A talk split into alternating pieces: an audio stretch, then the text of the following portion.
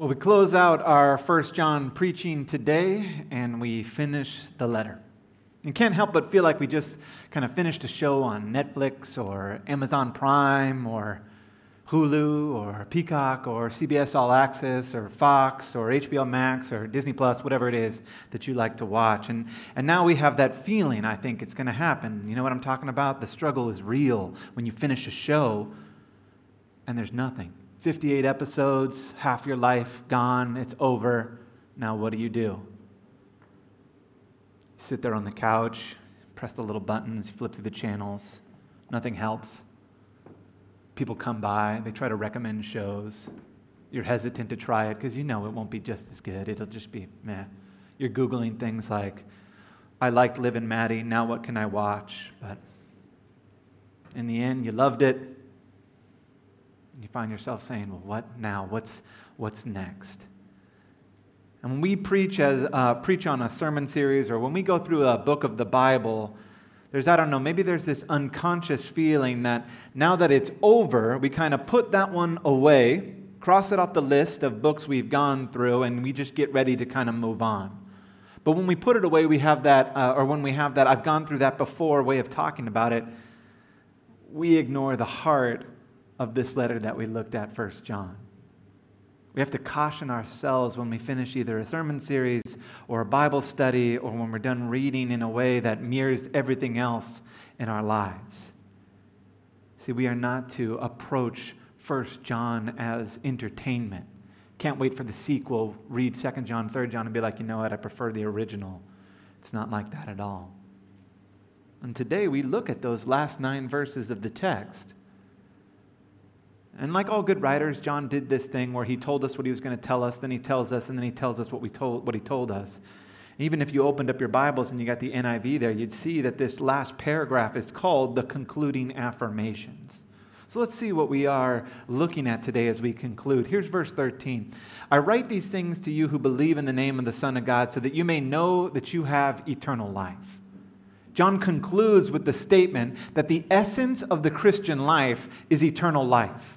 Not in a Dracula way where you live forever as some sort of cursed or a Groundhog Day if you prefer Bill Murray Ghostbusters over Bram Stoker, but in the way that we have heard John speak about. That Jesus the Son possesses eternal life, and we have been given that. That here and now, today, we have been given a share in the very life of God, and that when this mortal body ends, we are going to be with Him eternally. For in God there is peace, a peace that passes all human understanding. In God, there is power.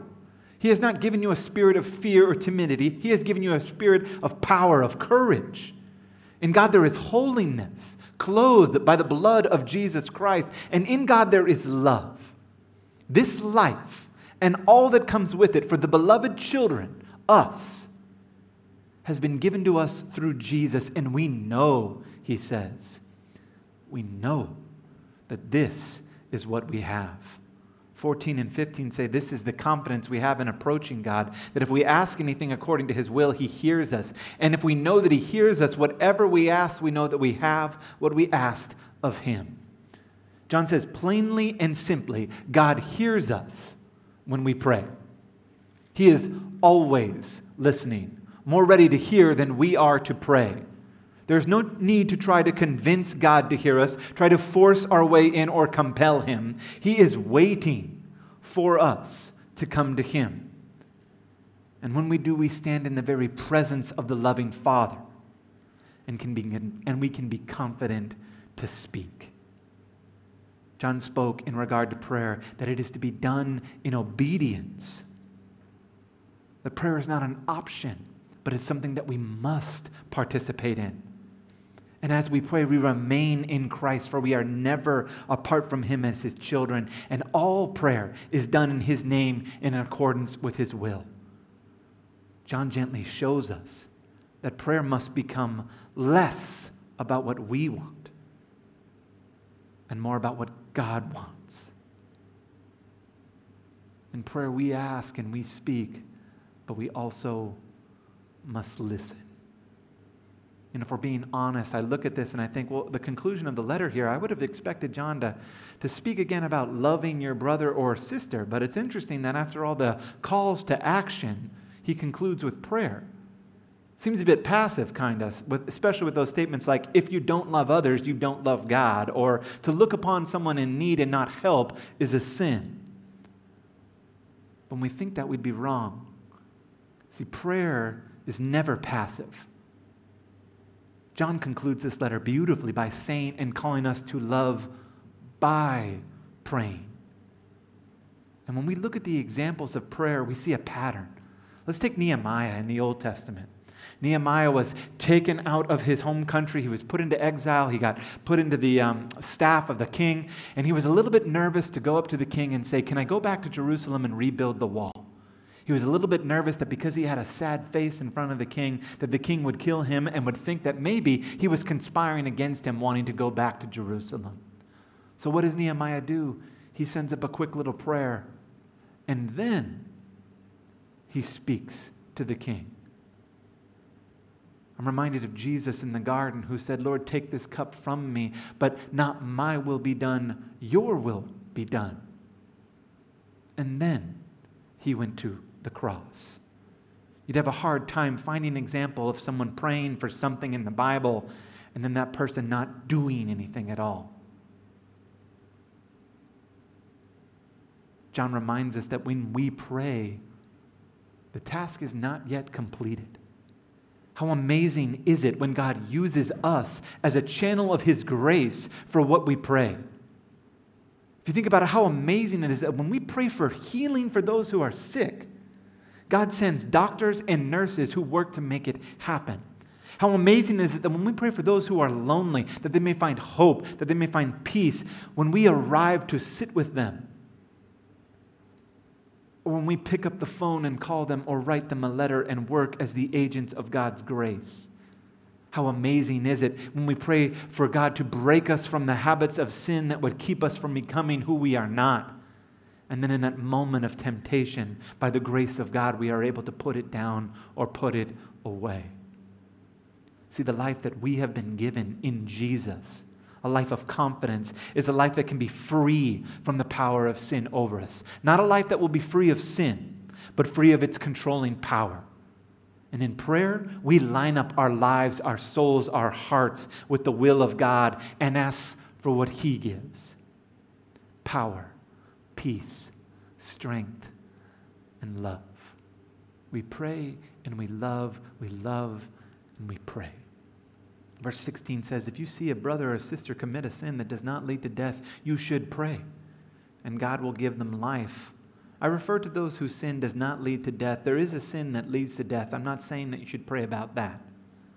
All wrongdoing is sin, and there is sin that does not lead to death. Let's leave that up there for just a second. There is no doubt that this is a most difficult and, in some ways, a disturbing passage. Now we see again the prayer, the call for prayer as an act of love, but what, what is this sin that Paul is talking about? Now, the first thing I did when I looked at this was think, yeah, okay, um, what is this sin? Because, you know, I want to have a good time, but I also don't want to go to hell. So, what can I do? What can't I do?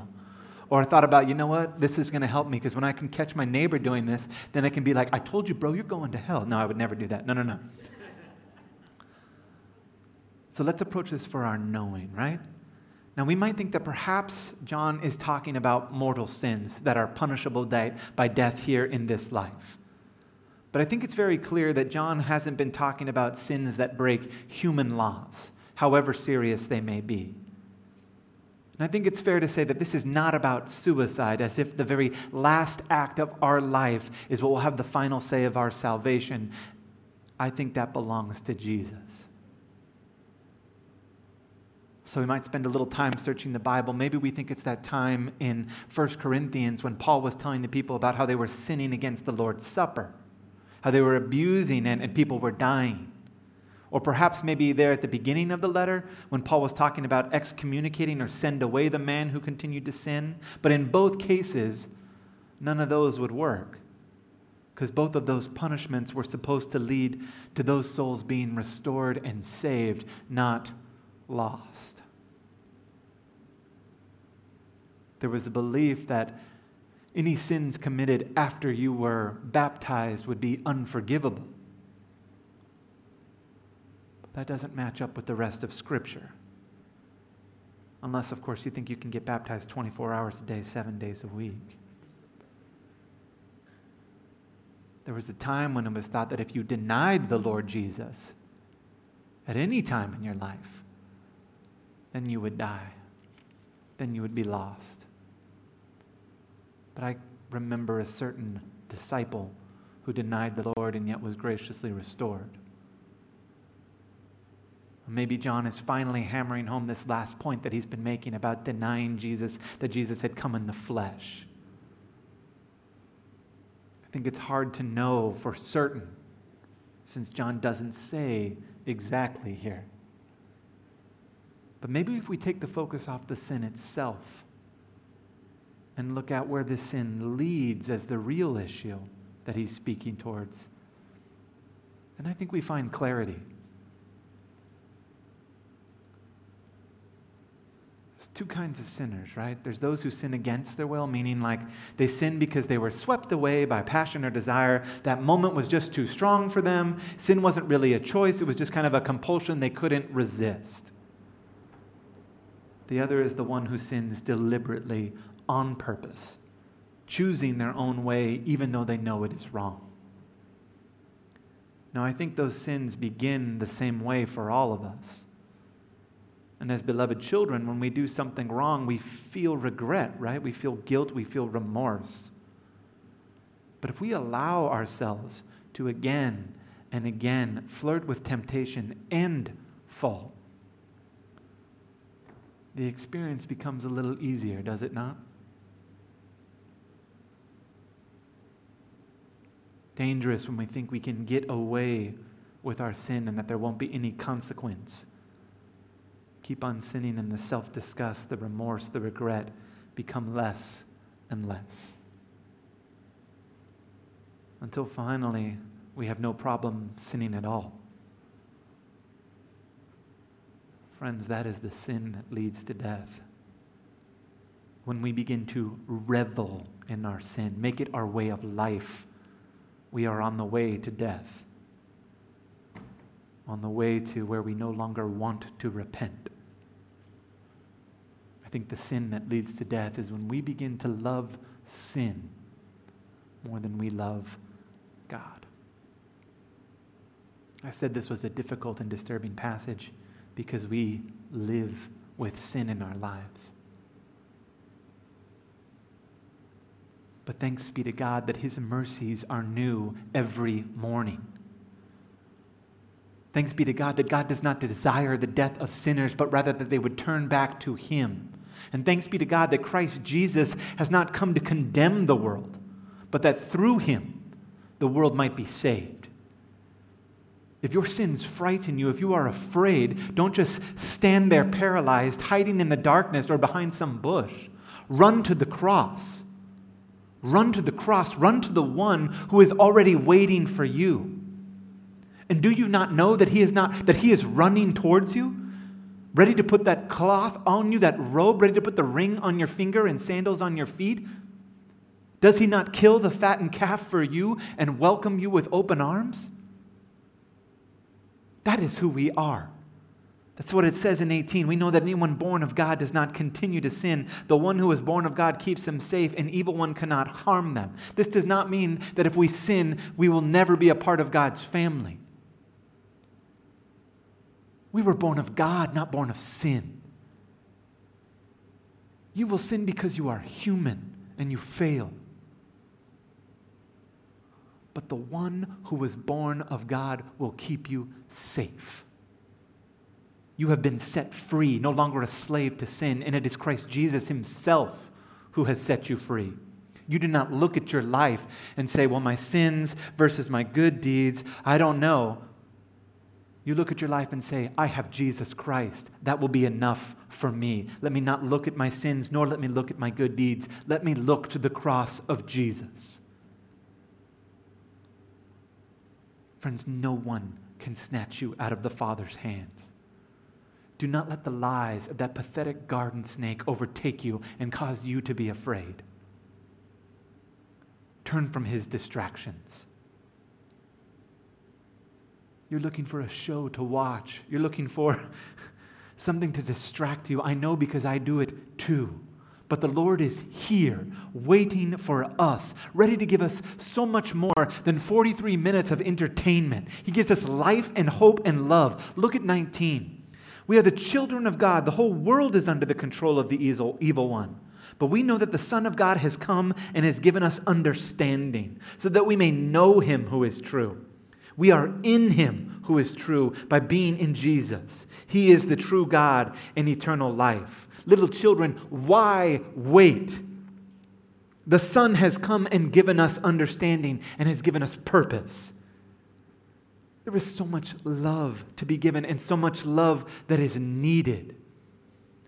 Love doesn't consist of, ordin- of extraordinary things, but in doing the ordinary things.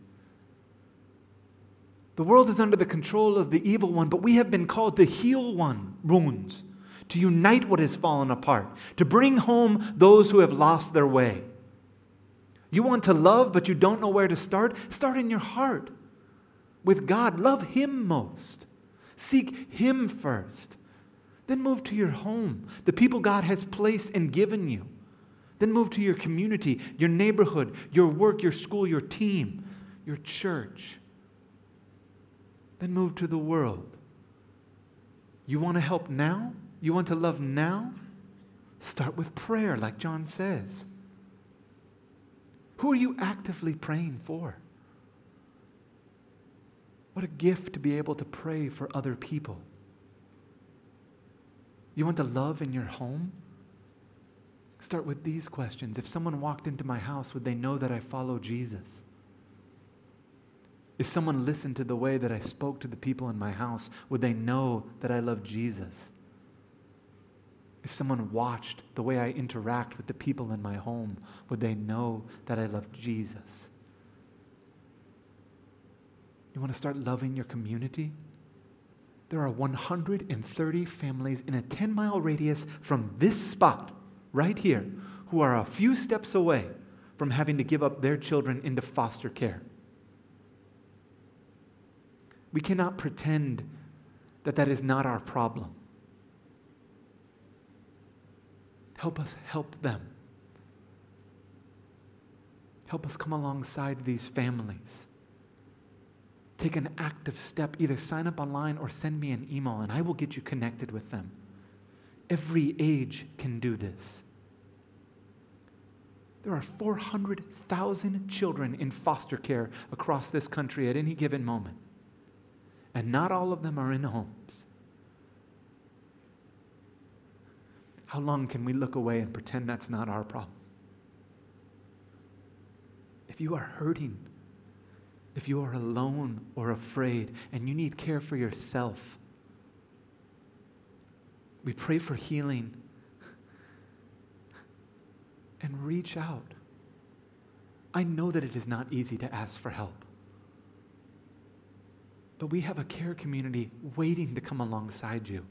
We have Celebrate Recovery here waiting to walk alongside you. This community was not designed to be a community of show, but a community that strives to love one another. Each and every one of us is welcome here to receive what we need, and each and every one of us is here to give what the Lord has given us. And that takes us to this last verse, this random verse. Look at this. Dear children, keep yourself from idols. This is how he ends his letter. Why end with idols when he hasn't mentioned anything about them this whole entire letter? What does this final line have to do with anything? You know, John has been teaching and training us in our identity as beloved children of God who love one another. He centers us on Jesus and insists on Jesus' full humanity.